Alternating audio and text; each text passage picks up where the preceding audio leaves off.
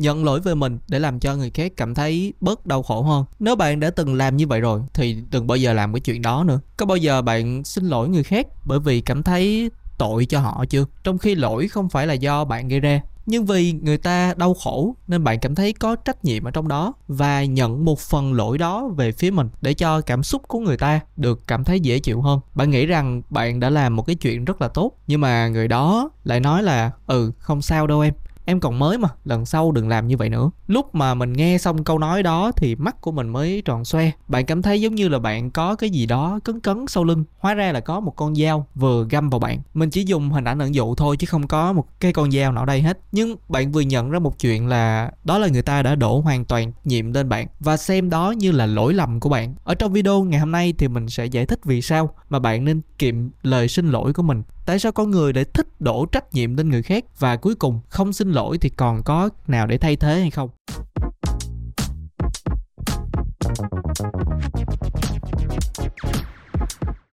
Có một lần mình làm việc chung với một anh, thì cái anh đó anh giao việc cho mình, còn mình thì là cái người làm công việc đó. Anh đó không phải là cấp trên của mình mà chỉ là làm ở một cái bộ phận khác thôi. Và sau khi làm xong thì mình trình bày công việc đó cho anh đó và các sếp ở xung quanh. Sau đó mình mới biết đây không phải là thứ mà người ta cần. Vấn đề nằm ở chỗ mình không có làm sai cái yêu cầu. Thật ra là mình làm hoàn toàn đúng cái yêu cầu đó và có cái giấy trắng mực đen chứng minh hết. Vì làm cái gì cũng phải có email chứ không phải là nói qua loa. Nhưng mà do anh đó không nói đầy đủ hết tất cả mọi thứ, hoặc là ảnh không biết như thế nào là đầy đủ, cho nên mình đã làm thiếu rất là nhiều thứ. Lúc này thì sếp của anh đó mới mắng ảnh rất là nhiều vì đã làm phí thời gian của mọi người. Sau đó thì tình cờ mình gặp anh đó trong nhà vệ sinh, tình cờ thôi chứ không có chủ ý gặp. Mình thấy mặt của ảnh hơi khó chịu một chút xíu, nhưng mà có lẽ vì ảnh bị mắng rất là nặng cho nên là mình có ý tốt, mình muốn tới chia sẻ. Mình chỉ nghĩ đơn giản là thôi mình xin lỗi vì mình có liên quan tới câu chuyện này cho nên người ta mới bị mắng như vậy. Nhưng mà ai ngờ đâu được, thì mình vừa xin lỗi thôi người ta đã nói là thôi không sao đâu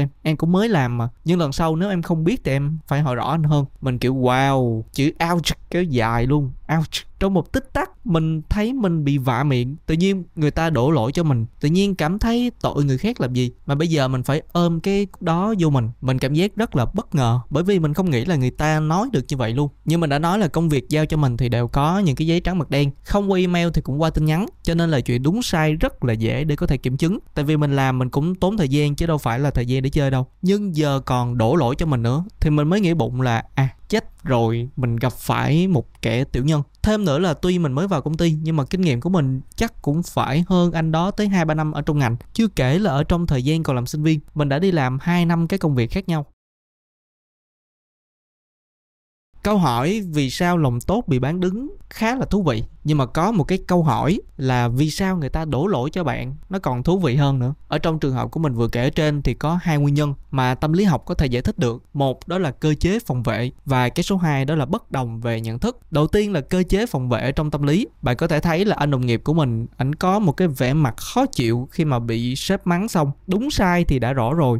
Vì trước đó mọi người đã xem cái bản tóm tắt công việc mà anh giao cho mình. Anh đó cũng thấy là anh có lỗi, nhưng mà thấy có lỗi và nhận lỗi nó còn một cái khoảng cách rất là xa. Giống như là bạn sắp mở ra một cái bìa hồ sơ mà bạn biết ở trong cái bìa đó sẽ là một cái mớ rắc rối, những cái lỗi lầm mà bạn đã mắc phải mà bạn chưa muốn đối diện với nó, cho nên là bạn chần chừ chưa có mở nó ra. Là tình cờ thì mình nhảy vào nhận cái lỗi đó thì anh đó anh ném hết cho mình, bao nhiêu lỗi lầm anh phóng chiếu lên trên người của mình, giống như là chiếu cái đèn ở trên sân khấu. Thay vì cái đèn đó sắp chiếu vào ổng thì ổng lại chuyển sang chiếu qua mình, và tự nhiên mình trở thành một nhân vật sáng nhất hôm đó. Như vậy anh đó anh đã thành công chuyển cái trách nhiệm lên trên người của mình sau khi mình xin lỗi ảnh bằng cách là nói không sao đâu. Tới giờ thì mình nhớ lại mình vẫn cảm thấy rất là rụt mình và kiểu bất ngờ là vì sao người ta có thể làm được như vậy. Theo cơ chế phòng vệ trong tâm lý và chuyển trách nhiệm qua cho một người khác là do họ muốn thoát khỏi cái cảm giác bị tội lỗi để bản thân không còn cảm thấy khó chịu nữa, vì đó không còn là lỗi lầm của họ nữa. Cách giải thích thứ hai là do bất đồng về nhận thức. Cũng giống như là ở trong cơ chế phòng vệ, khi mà cái bìa đựng hồ sơ đó tới gần chỗ anh đó và bên trong là một mớ trách nhiệm về lỗi lầm mà anh đó không muốn mở nó ra vì cơ chế phòng vệ bảo rằng cái đó nó nguy hiểm,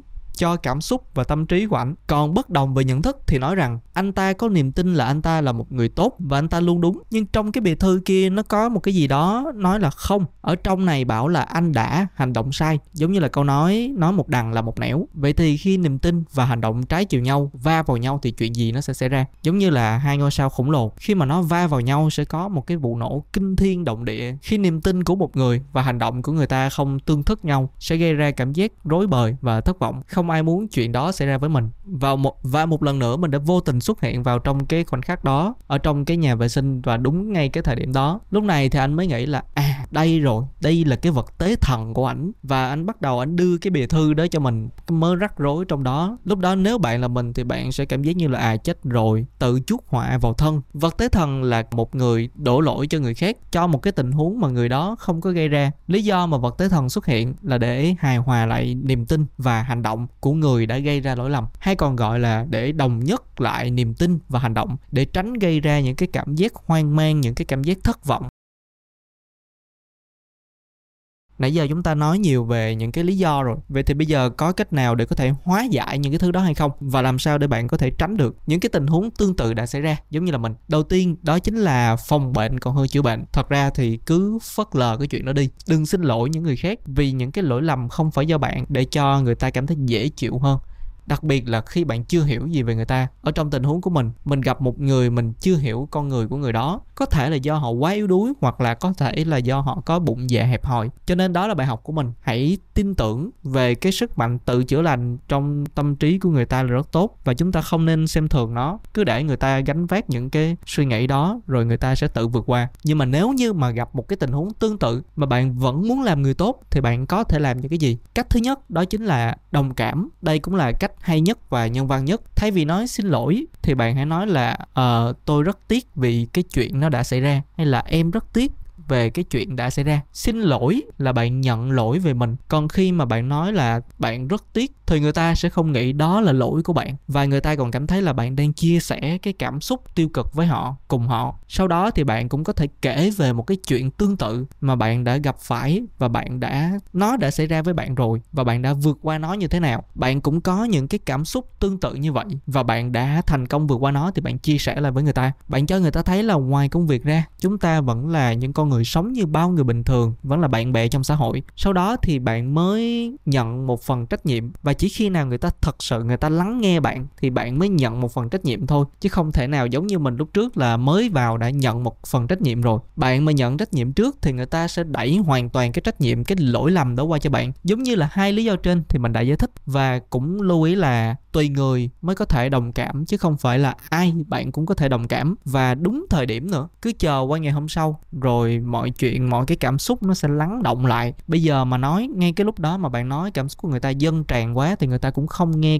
Bạn có nói cái gì đi nữa thì người ta cũng không nghe lọt lỗ tai. Và nếu người đó còn lớn hơn bạn nữa, lớn tuổi hơn bạn, thì cái điều đó nó càng khó xảy ra hơn. Khi đó thì cách thứ hai có lẽ là nó sẽ hiệu quả hơn. Thật ra thì mình không khuyến khích sử dụng theo cách này khi mà bạn không phải là một người có thể thoải mái thể hiện lập trường, vì nó khá là khó cho bạn. Nhưng trong những trường hợp mà bạn không đồng cảm được thì đây lại là một cái biện pháp nó hiệu quả hơn. Đó chính là bạn khuyến khích người ta tự suy ngẫm. Nếu cách thứ nhất là về cảm xúc thì cách thứ hai mình tạm gọi nó là về lý trí. Đầu tiên là bạn có thể tìm một cái quan điểm mà cả hai đều đồng thuận. Như trong trường hợp của mình thì anh đó giao việc cho mình chưa rõ, cho nên là mình đã làm sai. Khi mà bạn có cơ hội nói chuyện với anh đó thì bạn có thể lập luận là giao tiếp là trách nhiệm của hai người, phải không? Có người nói và có cả người nghe nữa, chứ không phải là người nói không mà cũng không phải là người nghe không. Thì anh đó anh trách cho mình là tại sao nghe không có hiểu. Trong trường hợp hiểu lầm xảy ra thì là một bên có vấn đề và thậm chí là hai bên đều không ổn. Nhưng đa phần ở trong giao tiếp mà nói thật là vai trò của người nói lại quan trọng hơn là vai trò của người nghe,